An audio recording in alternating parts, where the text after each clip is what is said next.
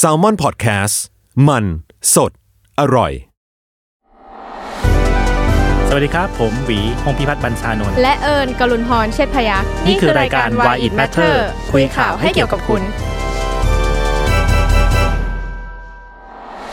สวัสดีครับ ยินดีต้อนรับเข้าสู่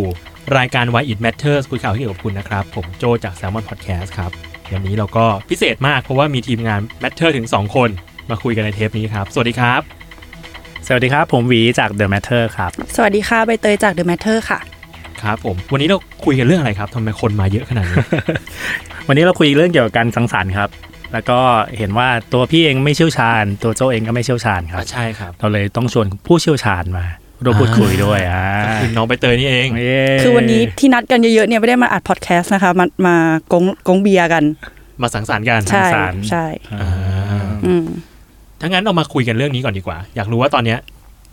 ที่มีกระแสเรื่องกฎหมายควบคุมแอลกอฮอล์กันตอนเนี้ยคือมันเกิดอะไรขึ้น อ๋อ คือตอนนี้อะค่ะ ในโซเชียลมีเดียเนี่ยคนกำลังตกใจกับ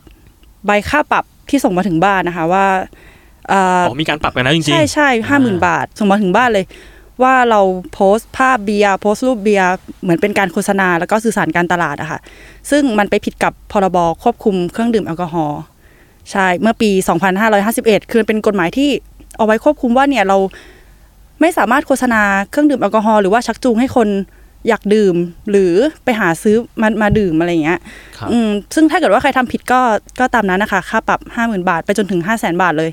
เลนก็กว้างมาก ใช่มันมันมันกว้างมาก ซึ่งกฎหมายเนี้ยมันมันมีมาตั้งแต่ปี 2551 ไง ซึ่งสมัยนั้นโซเชียลมีเดียยัง ไม่บูมขนาดนี้อะค่ะ ประชาสัมพันธ์มันยังเป็นแบบว่าติดป้ายประกาศออกโทรทัศน์ต่างๆอะไรเงี้ยเดี๋ยวนะแปลว่าจริง ๆ แล้วกฎหมายเนี้ยมีมานานแล้วสิบกว่าปีแล้ว ใช่ แต่ว่าสิบสองปี เพิ่งจะเอามาบังคับใช้แบบ apply เข้ากับโซเชียลมีเดียจริง ๆ ใช้มานานแล้วฮะ แล้วเราก็เราก็จะได้ยินข่าวพวกเนี้ยประมาณช่วงกลางปีครับ ว่าเอ่อช่วงนี้คนนี้โดนปรับนะ ช่วงนี้คนนี้โดนปรับนะ ถ้าจำถ้าโจ้ยังจำได้ ทุกคนยังจำได้ว่า ประมาณ2ปีก่อนเนี่ยก็จะมีข่าวเรื่องดาราอืม20คนเลยโดนเรียกไปรายงานตัว อ๋อจำได้เออที่ตอนนั้นเหมือนเป็นแคมเปญโฆษณาสักอย่าง ใช่ กินกับ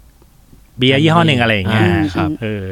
อ๋ออ๋อแปลว่าจริงๆมันก็มีมาเรื่อยๆแหละแต่ว่าใช่ คราวนี้ที่มันแบบเป็นกระแสขึ้นอีกครั้งหนึ่งอะไม่ใช่เพราะเขา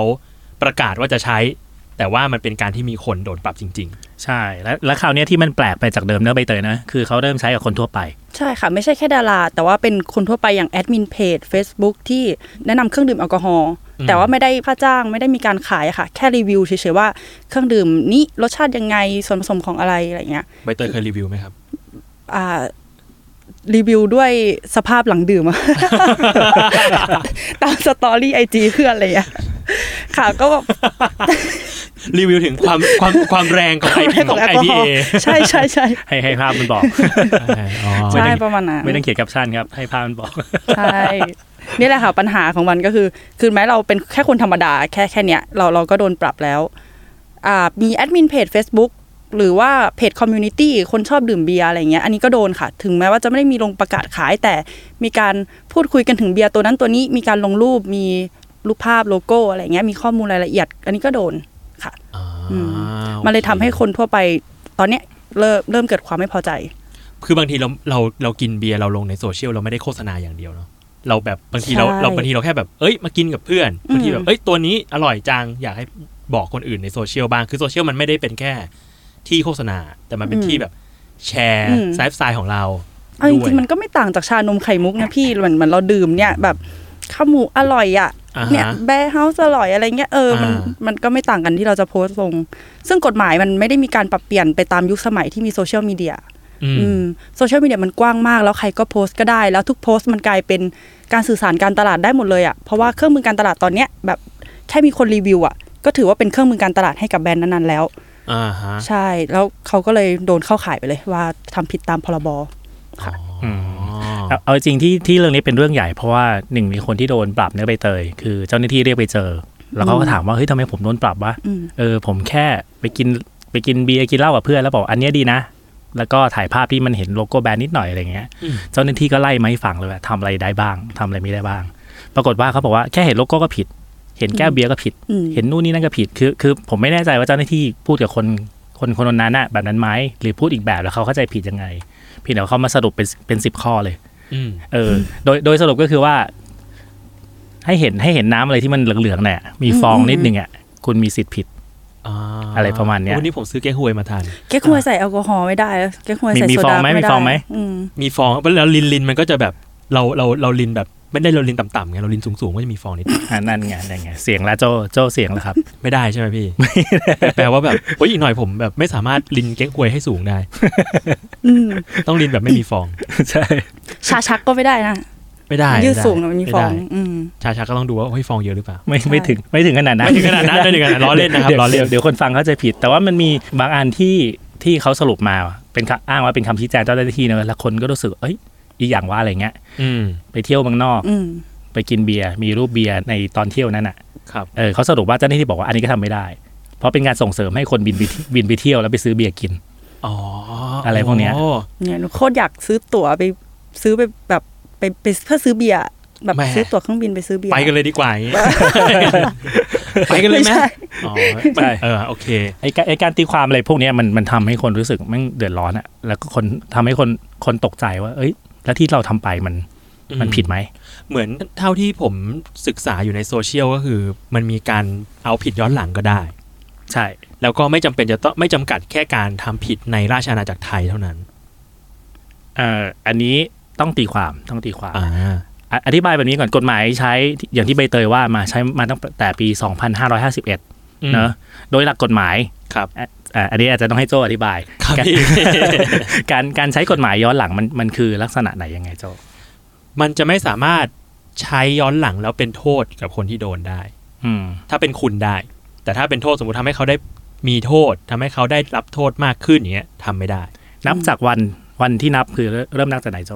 โอ้นี่จำไม่ได้แล้วครับ ผมเป็นผมเป็นนักผมเป็นนักศึกษาชั้นเลว คือจริง ๆ กฎหมายกฎหมายมันเริ่มใช้ตั้งแต่ปี51ค่ะมันเริ่มใช้ตั้งเริ่มใช้ตั้งแต่ปี51เออดังนั้น ดังนั้นต่อให้เราโพสต์ อย่างอย่างอย่างที่หลายคนสงสัยคือ อย่างเราโพสต์เมื่อวาน โพสต์ปีก่อนอืมโพสต์นู่นนี่นั่น ถ้าถ้าเจ้าหน้าที่จะเอาผิดเอาผิดได้ไหมเอาผิดได้อืมเพราะกฎหมายมันเริ่มใช้ตั้งแต่ปี51อ่าแปลว่าคุณต้องโพสต์ตั้งแต่ก่อนกฎหมายบัญญัติใช่อืมก่อนปีห้าหนึ่ง ใช่อะใช่ อันนั้นจะเอาผิดไม่ได้อ่าซึ่งตอนนั้นเราก็ยังเรายังไม่เล่นไฮไฟว์กันเลย มันยังไม่มีโซเชียลยังไม่มีโซเชียลไงสิบสองปีก่อนน่ะใช่ใช่อืมใช่ แต่จริงๆไอ้ตัวเกี่ยวกับการโฆษณาเครื่องดื่มแอลกอฮอล์เนี่ยมันอยู่ในมาตรา32อัตราโทษคือจำคุก1ปี ตามอืมตัวกฎหมาย อายุความมัน5ปีครับ ต้องอ่าต้องบอกแบบนี้ก่อน คือถ้าถ้านับจากตอนเนี้ยถ้าภายใน 5 ปีก่อนหน้าเนี้ยคุณไม่เคยทำอะไรผิดเกี่ยวกับผิดกฎหมายก็ไม่ต้องกลัวม หรือหรือหลังจากนั้นอีกปี51 52 53 54 55 56อืมพวกเนี้ยเจ้าหน้าที่จะบอกว่าคุณผิด เพราะจากการโพสต์ปี51ถึง56หรือ57อะไรเงี้ยไม่ได้นะ เพราะเพราะมันหมดอายุความหมดอายุความแล้แล้ววใช่ หรือกระทั่งในในอีกด้านหนึ่งคือถ้าคุณโพสต์วันเนี้ยปี63เนี่ย อายุความมันถึงปี6 68อืมเออ ดังนั้นถ้าถ้าผิด มันก็ยังในช่วง63ถึง68สิ่งที่คุณโพสต์ในวันเนี้ยอืมอืมถ้าเจ้าหน้าที่มาเห็นมันยังสามารถเอาผิดได้อมันยู่คือความผิดอืมมันยังแอคทีฟอยู่ ใช่อืม ใช่ แต่ปัญปัญหาของมันคือที่ใบเตยยกมาตอนเนี้ย คือหนึ่งคือเริ่มมีการ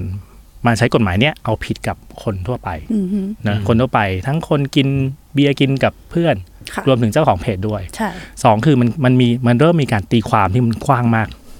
มกว้างจนเรางงว่า เอ้าไม่มีไม่เห็นโลโก้ผิดด้วยเหรอมหรือแค่เห็นโลโก้แต่ไม่ได้บอกอะไรเลยค่ะผิดด้วยเหรออืมอะไรเงี้ยอืมซึ่งเชื่อว่าหลายคนเวลาไปสังสรรค์กับเพื่อนอะ เราก็คงไม่ไม่ไปนั่งแบบหมุนขวดหมุนขวดเบียร์ไม่เห็นโลโก้หรอกอะไรเงี้ยใช่ใช่มันคือองค์ประกอบของของภาพอะเออค่ะอะไรเงี้ยครับอืมอืมอืมใบเตยพอมีข่าวนี้ขึ้นมา รู้สึกแบบตกใจไหมก็เอาจริงๆตกใจเรื่องที่ว่าทำไมจู่ๆมันกลับมาบูมอีกครั้ง เพราะว่าเคยก่อนหน้านี้ก็เคยได้ยินเรื่องตอนที่ดาราเขาโดนค่าปรับกันนะคะแล้วหลังจากนั้นมันก็หายไปนานมาก แล้วจู่ๆทุกคนก็มาพูดถึงเรื่องนี้อีกครั้ง เราก็เลยเอ๊ะ สงสัยว่าทำไมมันถึงไล่จับกันอีกรอบอืม แล้วทีนี้ก็เลยไปสัมภาษณ์คุณเท่าพิภพมา แล้วก็อืมคุณธนากรที่เป็นนายกสมาคมธุรกิจเครื่องดื่มแอลกอฮอล์ค่ะ เขาบอกว่าน่าจะเป็นผลพวงมาจากช่วงโควิดที่ผ่านมาที่มีมาตรการโควิดที่ปิดกิจการอ่าร้านเหล้าอะไรเงี้ย แล้วทีนี้รายได้เขาลดลง เขาก็เลยต้องการหาช่องทางใหม่ ๆ ในการจำหน่ายเครื่องดื่ม โดยเฉพาะคราฟต์เบียร์ค่ะ ที่แบบว่ามันมีอายุสั้น ถ้าเราไม่รีบดื่มหรือรีบจำหน่ายเงี้ยมันจะเสียของอ่าเขาก็เลยเอามาจำหน่ายลงออนไลน์ ซึ่ง การจำหน่ายลงออนไลน์เนี่ยเรา มันก็เหมือนกับการที่เราเดินไป shelf สินค้าอย่างเงี้ยเราต้องเห็นรูปภาพเห็นข้อมูลเห็นฉลากเห็นเห็นรายละเอียดอะไรอย่างเงี้ยค่ะ เจ้าของร้านเขาก็ลงข้อมูลตามนั้นแหละ แต่พอเอามาลงในโซเชียลมีเดียกลายเป็นว่ามันเป็นเรื่องผิด อืมอืมเนี่ยแหละเขาก็เลยเริ่มจับกันอีกรอบ อืมอืมเพราะว่าเจ้าของร้านคราฟต์เบียร์หรือว่าเจ้าของธุรกิจอะไรต่างๆ เขาเริ่มมาโพสต์ลงโซเชียลมีเดียกันเยอะขึ้นค่ะอืมอืมมันเหมือนว่า เอาจริงๆ กฎหมายเนี้ยพอมันตรามานานมากแล้วอะอืมมันกลายเป็นว่าการตีความอะไรมันตามไม่ทันสังคมใช่ยุคนี้เนาะใช่ใช่มันไม่รู้ว่าเอ้ยแบบนี้เรียกโฆษณาหรือเปล่าอืมหรือแบบนี้เรียกว่าหน้าร้านใช่เพราะเดี๋ยวนี้หน้าร้านกับการโฆษณามันก็ค่ะไม่เหมือนเดิมแหละบางอันแค่รีวิวเฉยๆอะแต่เราดันมีผู้ติดตามเยอะเขาก็ assume ไปว่าอ่าเรา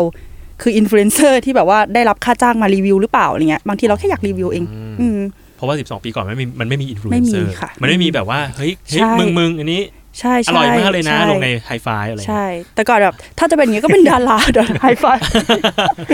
เราต้อง apply ให้เข้าอายุก่อนใช่ใช่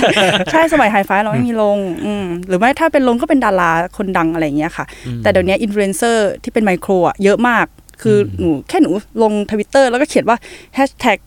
อร่อยไปจึ๊ดๆๆไปแดกอะไรเงี้ย อืมก็เราก็เหมือนขายได้แล้วอะอืมอ่าอ่าอืมแปลว่าจริง ๆปัญหาของอันเนี้ยมันอยู่ที่ การตีความกฎหมายเป็นส่วนใหญ่เลยว่าอย่างไรใช่ ใช่ แล้วก็ใช่ไม่อัปเดตด้วยมันยังมีความล้าหลังอยู่เขาควรจะเอามาเคาะเคาะสนิมใหม่ แล้วให้มันปรับให้มันเข้ากับยุคนี้มากกว่าค่ะ อืมอืมแล้วถ้านั้นในฐานะที่ใบเตยมองมองเรื่องเนี้ยควรคิดว่ามันควรจะปรับให้เป็นท่าทีไหนถึงจะเหมาะกว่าปรับสำหกฎท่าหมยทีไหน คือจากจากที่ไปสัมภาษณ์มานะคะ ตอนนี้มันมองทางออกเป็นสอง สองระยะอะระยะสั้นตอนนี้คือ ตอนนี้ผู้ประกอบการรายย่อยอะไรเงี้ยเขาได้รับความเดือดร้อนมาก อย่างน้อยๆอย่างเงี้ย ในช่วงที่เราปิดกิจการร้านร้านร้านเหล้าร้านอะไรอย่างงี้อยู่อะอืมเราเขาควรจะผ่อนปรนในเรื่องการโฆษณาลงในโซเชียลมีเดียแล้วก็อาจจะมีการจำกัดการเข้าถึงอืมบุคคลอายุต่างๆ อะไรอย่างเงี้ยค่ะอันนี้คือระยะสั้นนะแต่ถ้าระยะยาวก็อาจจะต้องไปแก้ในเรื่องกฎหมายให้มันชัดเจน ถ้าอันนี้ไม่ได้ก็คือไม่ได้เลย ไม่เห็นโลโก้ก็ไม่ต้องให้เห็นเลย ก็จะเป็นอย่างนั้นทุกยี่ห้อ มีแค่ชื่อมีแค่ชนิดเบียร์อะไรอย่างเงี้ยค่ะ มันควรจะทำให้มันชัดเจนไปเลยอะได้คือได้ไม่ได้คือไม่ได้อืมอืมแปลว่าตอนนี้มันมีการปรับใช้ที่ไม่เท่ากันอยู่ ใช่ เพราะว่าด้วยคำว่าอะไรครับพี่บีอืมคำว่าคือคือตัวกฎหมายอะเขียนไม่ชัดอืมถ้าพูดกันตรงๆกฎหมายมันมีแค่3ามสี่บรรทัดเอง แต่มันเขียนไม่ชัด แล้วก็ใช้คำว่าและหรือและหรือเออ ซึ่งส่วนให้คนก็งงเจ้าค่ะเจ้าหน้าที่ก็งง คนคนทั่วไปก็ก็งง อย่าว่าแต่คือคนดุลยพินิจด้วยเอออย่าว่าแต่พวกเราเลยคนเรียนกฎหมายทนายความก็ยังงงค่ะเออพี่พี่ไปค้นมาดูปรากฏว่าคนกระทั่งคนไงกฤษฎีกาฮะซึ่งก็คือที่ปรึกษาด้านกฎหมายของรัฐบาล ก็ยังบอกว่าไอ้ตัวกฎหมายเนี้มีปัญหา โดยเฉพาะมาตรา32เรื่องการโฆษณา มันใช้คำว่าขออ่านแล้วกันนะฮะโจใบเตย ใช้คำว่าห้ามไม่ให้ผู้ใดโฆษณาเครื่องดื่มแอลกอฮอล์อันนี้อันนี้เป็นอันหนึ่งนะอืมห้ามโฆษณา ก็คือว่าได้ตังค์มาโฆษณาอันเนี้ยผิดค่ะแต่ที่มีปัญหาคือข้อที่สอง หรือแสดงชื่อหรือเครื่องหมายของเครื่องดื่มแอลกอฮอล์อันเป็นการอวดอ้างสรรพคุณ หรือชักจูงใจให้ผู้อื่นดื่มโดยตรงหรือโดยอ้อมอืมอ่าโอ้โหอันนี้แหละเงื่ไขมันกำกวมเยอะมาก ใช่มันอืมใช่มันกำกำกวมหรือหรือหรือหรือหรือคือถ้าถ้าไปดูตัวตัวบททุกคนสามารถเซิร์ช Google ได้ฮะค่ะลองเข้าไปดูมาตรา 32 ของพรบควบคุมเครื่องดื่มแอลกอฮอล์ปี 51 นะค่ะครับมันจะมีความงงแล้วก็ความความเปิดให้ตีความกว้างบางอย่างอืมอย่างอย่างเช่น อย่างเช่นไอ้คำว่าห้าม ห้ามแสดงคือชื่อหรือเครื่องหมายของเครื่องดื่มแอลกอฮอล์อะไรเงี้ยก็จะมีนักรณรงค์บางบางคนวันก่อนไปดูเขาให้สัมภาษณ์ทีวีเขาบอกว่าแค่โชว์โลโก้ว่าผิด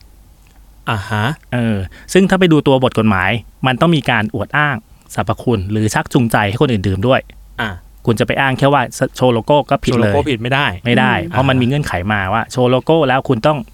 อ้างสรรพคุณรีวิวอืมนู่นนี่นั่นชวนให้คนมาดื่มด้วยสองอย่างนี้คือโชว์โลโก้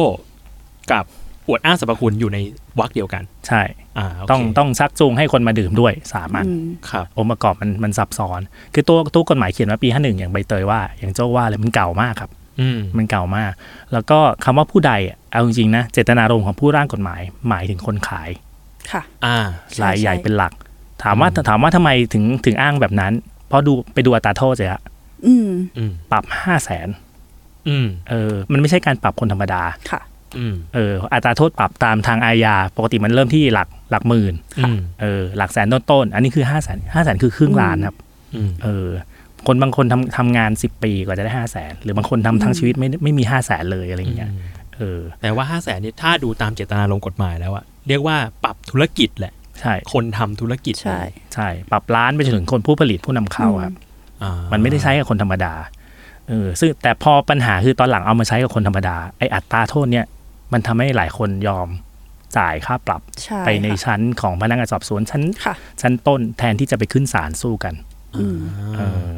คือคือหลายหลายเคสที่ที่มีการตีความไม่ชัดเจนเราก็ เอ๊ะ อย่างนี้ได้เหรออะไรเงี้ยอืมตัวบทกฎหมายไม่ได้อย่างเงี้ยแต่สุดท้ายพอพอไปถึงขั้นตอนการเจอเจอเจ้าพนักงานอะไรเราก็ยอมปรับไป เพราะตอนหลังมันก็มีการซอยย่อยอัตราโทษในการปรับ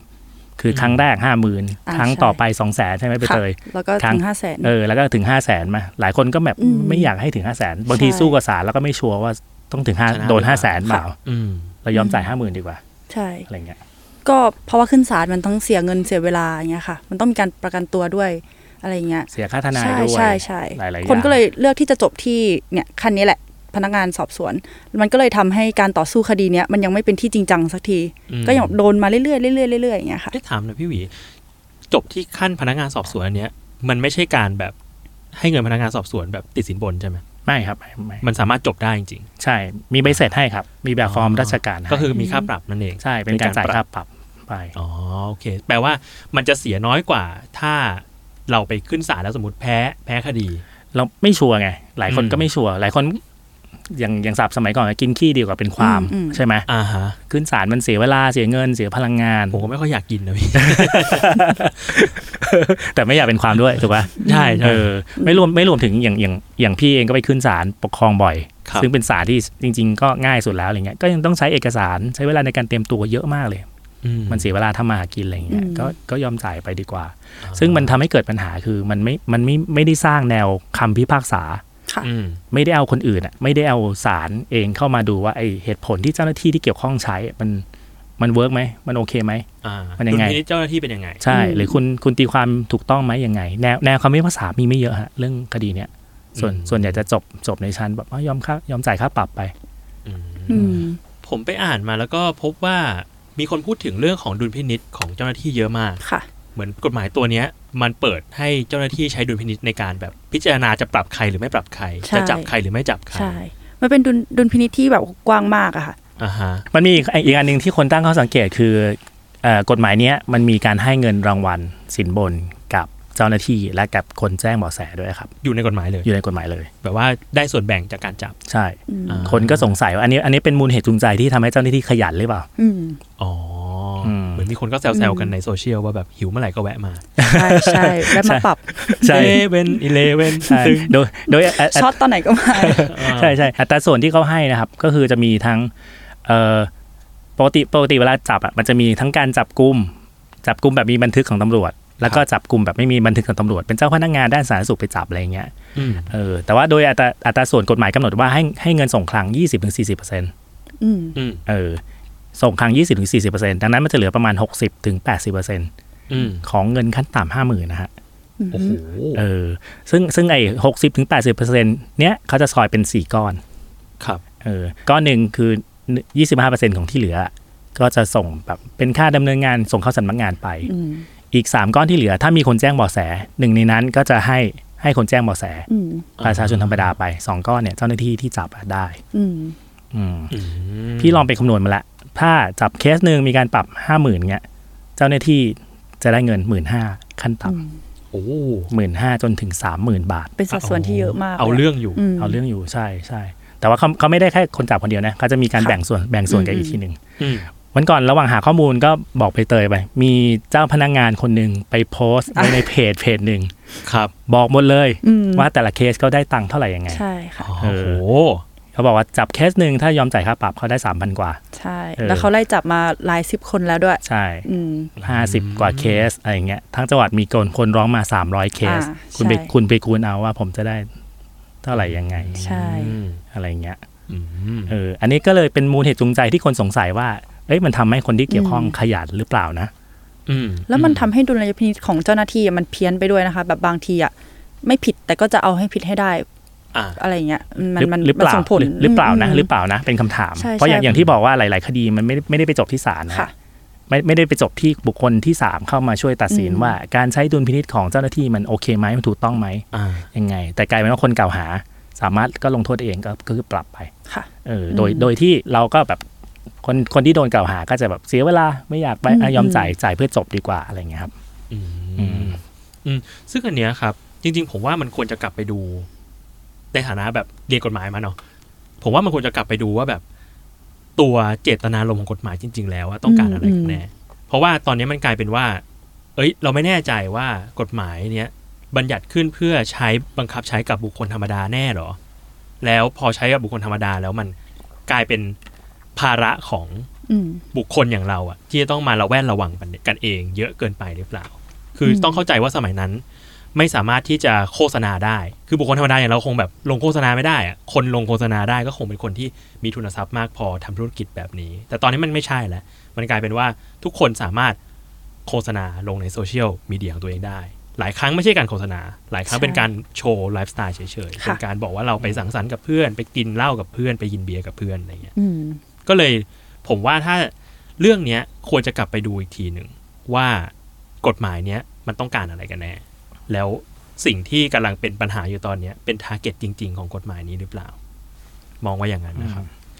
เอาเอาจริงตัวกฎหมายเนี่ยมันพัฒนามาจากพวกกฎคณะปฏิวัติสมัยก่อน ประกาศกรมประชาสัมพันธ์ ประกาศของออยนู่นนี่นั่นอะไรเงี้ยอืมในการควบคุมการโฆษณาผ่านทีวี และวิทยุ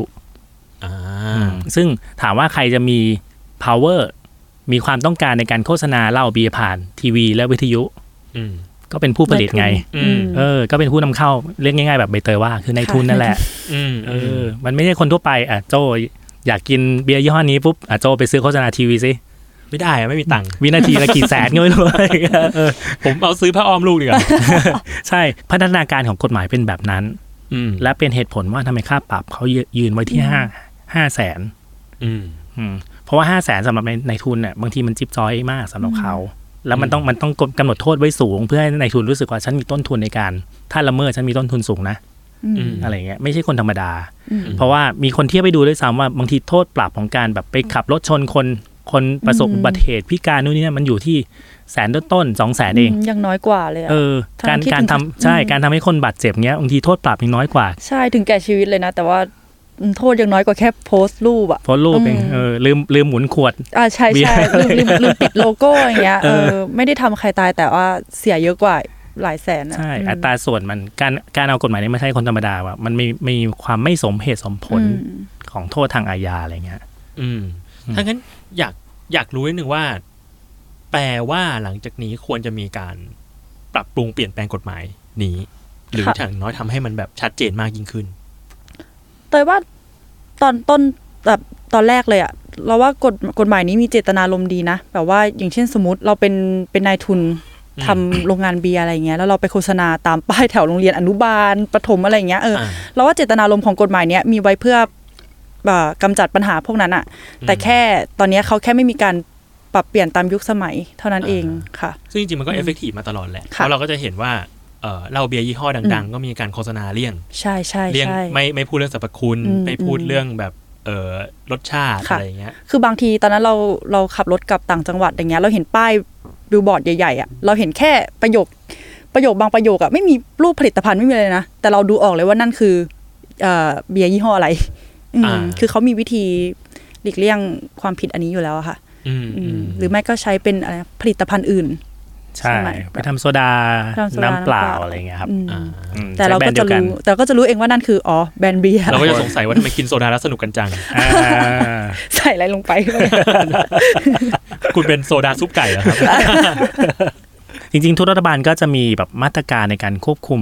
การบริโภคแอลกอฮอล์แหละเนาะทั่วโลกเลยทั่วโลกเลยก็จะมีมาตรการของเขา อย่างเช่นของไทยนอกจากเรื่องการควบคุมเรื่องการโฆษณาแล้วก็จะมีเรื่องการจำกัดเวลาขายใช่ไหม วันหนึ่งก็ขายได้สิบเอ็ดโมงถึงบ่ายสองห้าโมงเย็นถึงเที่ยงคืนก็สิบชั่วโมงต่อวันจำกัดสถานที่ในการขายอืมเออตอนนี้200เมตรหน้าโรงเรียนมั้งถ้าจะไม่ผิดนะห่างโรงเรียนห้ามขายเลยอะไรเงี้ครัยบเออใกล้ใกล้วัดใกล้นู่นนี่นั่นก็ขายไม่ได้จำกัดอายุอืม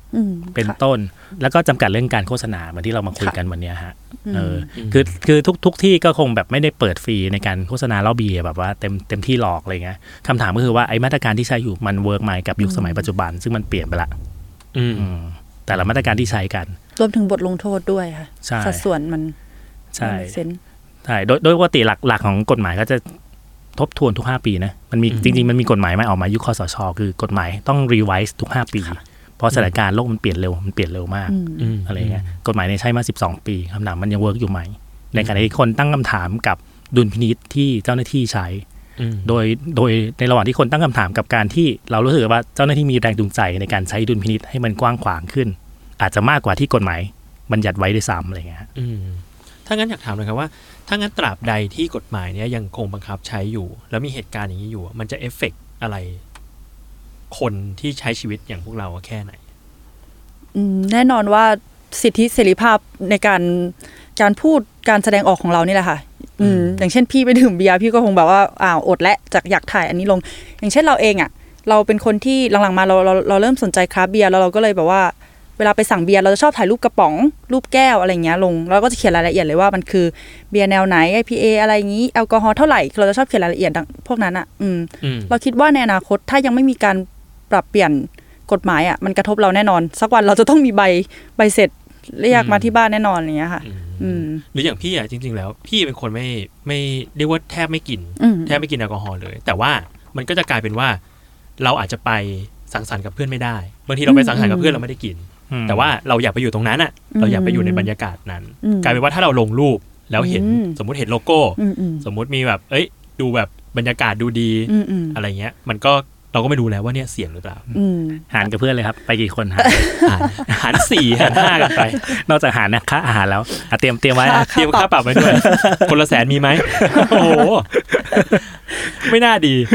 มันมันคงไม่ขนาดนั้นหรอก แต่มันใช่มันจะใช่ทำให้เรารู้สึกว่าเอ้ยเราผิดกฎหมายปะวะใช่ มันทำให้เรากลัวด้วย ใช่ทำให้ระแวดระวังโดยที่ใช้จะใช้เหตุชีวิตอะไรใช่เงี้ยค่ะแต่จริงๆมันมันตัวตัวกฎหมายถ้าดูดีๆมันไม่มันไม่ผิดค่ะแค่แค่เห็นโลโก้อืมอืมไม่ได้อ้วกอะอวดอ้างสรรพคุณเลย อะไรเงี้ย ใช่อืมแล้วอยากรู้ว่าตอนนี้มี action อะไรจากทางรัฐบาลหรือฝ่ายที่ดูเรื่องกฎหมายอย่างนี้หรือเปล่า จริงจริงๆก็มี action มาจากสมาคมเบียร์ที่ใบเตยไปคุย เขาพยายามผลักดันให้รัฐบาลเอากฎหมายเนี้ยมาทบทวน ใช่ คือเขายื่นยื่นหนังสือเข้าอ่าเป็นรวบรวมคำร้องเรียนจากผู้ที่ประสบปัญหาเนี้ยค่ะ คนที่ได้ใบแจ้งค่าปรับต่างๆ มาอ่าฮะเขาก็ไปยื่นเข้าสภาอะไรเงี้ย เพื่อเพื่อเดี๋ยวเขาบอกว่าอีกสองอาทิตย์เนี้ยจะมีการเรียกเข้าไปพูดคุยถึง เจตนาในการโพสต์ว่าเนี่ยผิดจริงหรือไม่ผิดจริงไงอืมค่ะเดี๋ยวก็เดี๋ยวเดี๋ยวรอติดตามต่อไปค่ะอ่าโอเค ก็ก็รอดูใช่ว่า action จากนี้จะเป็นยังไงบ้าง แล้วก็ตัวกฎหมายของพระราชบัญญัติควบคุมเครื่องดื่มแอลกอฮอล์เนี่ยจะมีการเปลี่ยนแปลงหรือว่าทำให้มันชัดเจนมากขึ้นหรือเปล่า ใช่ใช่ค่ะใช่ครับใช่ เวลามีข่าวแบบเนี้ยคนที่ไม่พอไม่พอใจบางคนก็บอกว่าถ้าคุณอยากคุมแอลกอฮอล์ขนาดเนี้ยอืมยกเลิกขายเบียร์ไปสิ อืมอ่าเออออืมคำถามคือยกเลิกได้ไหมมันไม่ได้อยู่แล้ว ยากมากอืมยากมาก คือคือเมื่อวานพี่ไปคนข้อมูลว่า ทุก ๆ ปีรัฐบาลจะได้รายได้มาจากภาษีสรรพสามิตเบียร์และสุราเนี่ย ปีละแสนห้าหมื่นล้านโอ้โหเขาคงไม่ยกเลิกง่ายๆนะเออคงไม่มีทางยกเลิกง่ายๆอืมคิดเป็นประมาณ 5%ของรายได้รัฐบาลทั้งหมดครับ มันมันถือเป็นถือเป็นเม็ดเงินมหาศาล แล้วก็การเข้าใจแหละว่าคนที่บอกว่ายยกเลิกขายเบียร์ไปสิมันคงเป็นคนเป็นการประชดแหละอืมเออ เพราะว่าแต่ว่าสังคมสังคมตั้งแต่ยุคโบราณแล้วนะใบเตยนะค่ะเออคือคนก็มันมีของมึนเมาในการมาเป็นส่วนหนึ่งในชีวิตมาตั้งนานแล้วอะครับอืมไม่ไม่รวมถึงว่าเวลาเราบางทีเราไปไหว้เจ้า ไปประกอบพิธีในสถานที่ทางศาสนาอะไรบางอย่าง มันมีมันมีเครื่องดื่มแอลกอฮอล์เป็นส่วนส่วน ประกอบในการประกอบพิธีนั้นด้วยซ้ำอะไรเงี้ยบางทีบางทีแบบประกอบอาหารมันมีแบบใช่เออไวน์หรืออมอะไรอย่างเงี้ยที่มันแบบไม่ได้เอาไว้ดื่มหรอก แต่มาเอาไว้ทำอาหาร เนื้อใช่หมักเหล้าอะไรอย่างเงี้ยค่ะอะไรอย่างนั้นใช่ใช่มันอยู่ในชีวิตเรามากกว่าแค่ว่า เอ้ยเรากินไปกินเมาก่อก่อความวุ่นวายอุบัติเหตุนู่นนี่นั่นอะไรเงี้ยมันมีมิติเข้ามาร่วมมิติในชีวิตเรามากกว่านั้นนะครับ เวลาเวลาพิจารณาเรื่องเกี่ยวกับกฎหมายควบคุมอ่าเรื่องเหล้าเบียร์ต่าง ๆ มันจึงต้องพิจารณาหลาย ๆ มิติมากกว่าแค่ว่า กินเบียร์แล้วเมา อ่าใช่เออกินเบียร์แล้วอะไรนะคำขวัญของนายกจำไม่ได้ไม่อยากจกินเบียร์แล้วคิดคิดสั้นอะไรำอืมอืมไม่มีความปลอดภัยอะไรประมาณเนี้ยอ่ามัมันมันต้องพิจารณามิติมากกว่านั้น อย่าลืมว่าเวลารัฐบาลพูดเรื่องควบคุมเบียร์ตัวคุณเองอะหยุดรายได้ที่คุณใช้จ่ายทุกวันเนี้ยห้าเปอร์เซ็นมาจากเหล้าเบียร์นะอืมเออ แต่ถามว่าเหล้าเบียร์คือถ้ากินเกินไปเป็นโทษไหมก็เป็นโทษแหละเราก็ต้องหาวิธีในในการคุมดีอืมอืมเอออืมๆแต่ว่าถ้าถ้าคุมขนาดว่าเราไม่สามารถ บอกได้ว่าชีวิตฉันมีเหล้าเบียร์มีส่วนประกอบฉันสังสรรค์ฉันโพสต์รูปเหล้าเบียร์ไม่ได้เลยขนาดเนี้ยอืมอืมมันมันล่วงล้ำสิทธิ์ของคนทั่วไปเกินไปหรือเปล่า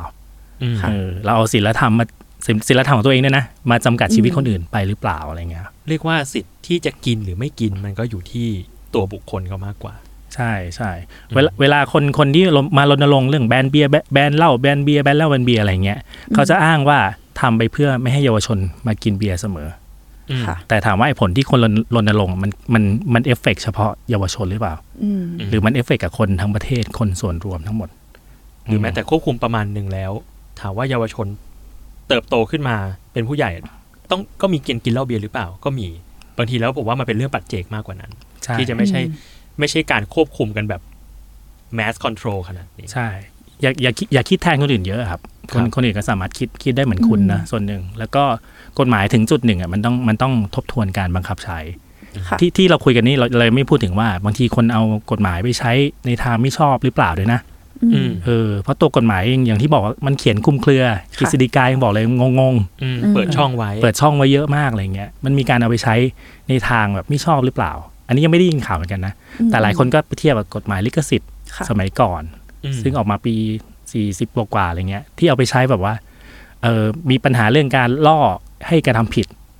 อืมไม่ได้ล่อซื้ออะไรเงี้ย ปีก่อนมีข่าวเรื่องกระทงเห็นปะค่ะที่เจ้าหน้าที่ไปสั่งอ่าให้ค่ะเด็กทำกระทง แล้วเจ้าหน้าที่อ่าไปปรับเองอะไรเงี้ยอ่าเออเราเราไม่รู้ว่าสุดท้ายกฎหมายควบคุมเครื่องดื่มแอลกอฮอล์เนี่ยมีการทำแบบนี้หรือเปล่า มันยังไม่เป็นข่าวอืมแต่ตัวกฎหมายที่มันมีช่องโหว่แบบเนี้ยมันเปิดช่องไงค่ะอืมใช่ดังนั้นเป็นไปได้ไหมว่าเออแก้แก้ไข แก้ไขให้ตัวเนื้อหามันชัดเจนขึ้น แก้ไขโทษให้มันได้สัดส่วนนะครับค่ะทุกคนไม่ได้แบบมีเงินจะจะพร้อมมาจ่ายห้าหมื่นห้าหมื่นนี่ก็ถือว่าเยอะด้วยด้วยซ้ำนะไม่ต้องพูดถึงอืมห้าแสนนะเยอะมากเยอะมากเยอะมากเรียกว่าเยอะมากอยู่ห้าหมื่นนี่เขาแบบเหมือน ถ้าต้องจ่ายห้าหมื่นเหมือนเหมือนปีนี้ทำงานทิ้งไปเลยอะค่ะทำงานอืมเพื่อเอาตังค์มาจ่ายจริงค่าค่าปรับเหล้าเบียร์มอะไรเงี้ยครับเราเราเรามองว่าพรบเนี้ยมันเกิดขึ้นเพราะว่าเราไม่ได้มองการดื่มเป็นวัฒนธรรมอะค่ะอืม รวมรวมถึงตัวเราเองด้วยแหละ แบบบางคนที่ทำให้การให้ให้ภาพของแอลกอฮอล์มันเป็นภาพที่ไม่ดีอะเพราะเขาไม่ได้มองในวัฒนธรรม เราจำได้เลยว่าเราตอนเด็ก ๆ ที่เราในช่วงที่เราดื่มเบียร์เป็นเป็นครั้งแรกดื่มเหล้าเป็นครั้งแรกอะเราดื่มเอาเมาอย่างเดียวเลย แต่พอเราโตขึ้นมาอย่างเงี้ยเราดื่มเบียร์เอาเอาเอาสุนทรีย์อะอืมเอาเอารสชาติเอาเราดื่มด่ำบรรยากาศนั่นนู่นนี่มันเลยทำให้เราควบคุมการดื่มของเราได้มากขึ้น เรารู้สึกว่าเราโตขึ้นแล้วเรารู้สึกว่าพรบพวกนี้ไม่เห็นจำเป็นจะต้องมีเลย เพราะว่าการดื่มมันเป็นแค่วัฒนธรรม การกินอาหารอย่างหนึ่งเหมือนเรากินชา เหมือนเรากินกาแฟอะไรอย่างเงี้ย ใช่เราเราก็เลยอยากให้ให้เรามองกันอย่างเงี้ยมากกว่า เพราะว่าพอเรามองมันเป็นเรื่องของศีลธรรมอะแน่นอนว่ามันก็ผิดศีลธรรมแน่นอนถึงขั้นแบบอ่าผิดศีลข้อห้าอะไรเงี้ยอืมอ่าฮะมันก็เลยกลายเป็นเรื่องผิดไปเลยค่ะอืมอืมอืมอืมอะโอเคงั้นเทปนี้ก็ ประเด็นประมาณนี้ เราก็รอดูกันต่อไปว่าหลังจากมีการยื่นเรื่องไปแล้ว จะมีการ action อะไรจากทางฝั่งรัฐบาลหรือเปล่าเกี่ยวกับกฎหมายข้อนี้นะครับ ได้ค่ะ โอเค วันนี้ก็ขอบคุณพี่หวีแล้วก็น้องใบเตยมากครับ ขอบคุณมากค่ะ ขอบคุณครับติดตามรายการ Why It Matter คุยข่าวให้เกี่ยวกับคุณได้ทุกวันศุกร์นะครับทุกช่องทางของสำหรับวันนี้สวัสดีครับ สวัสดีค่ะ สวัสดีครับ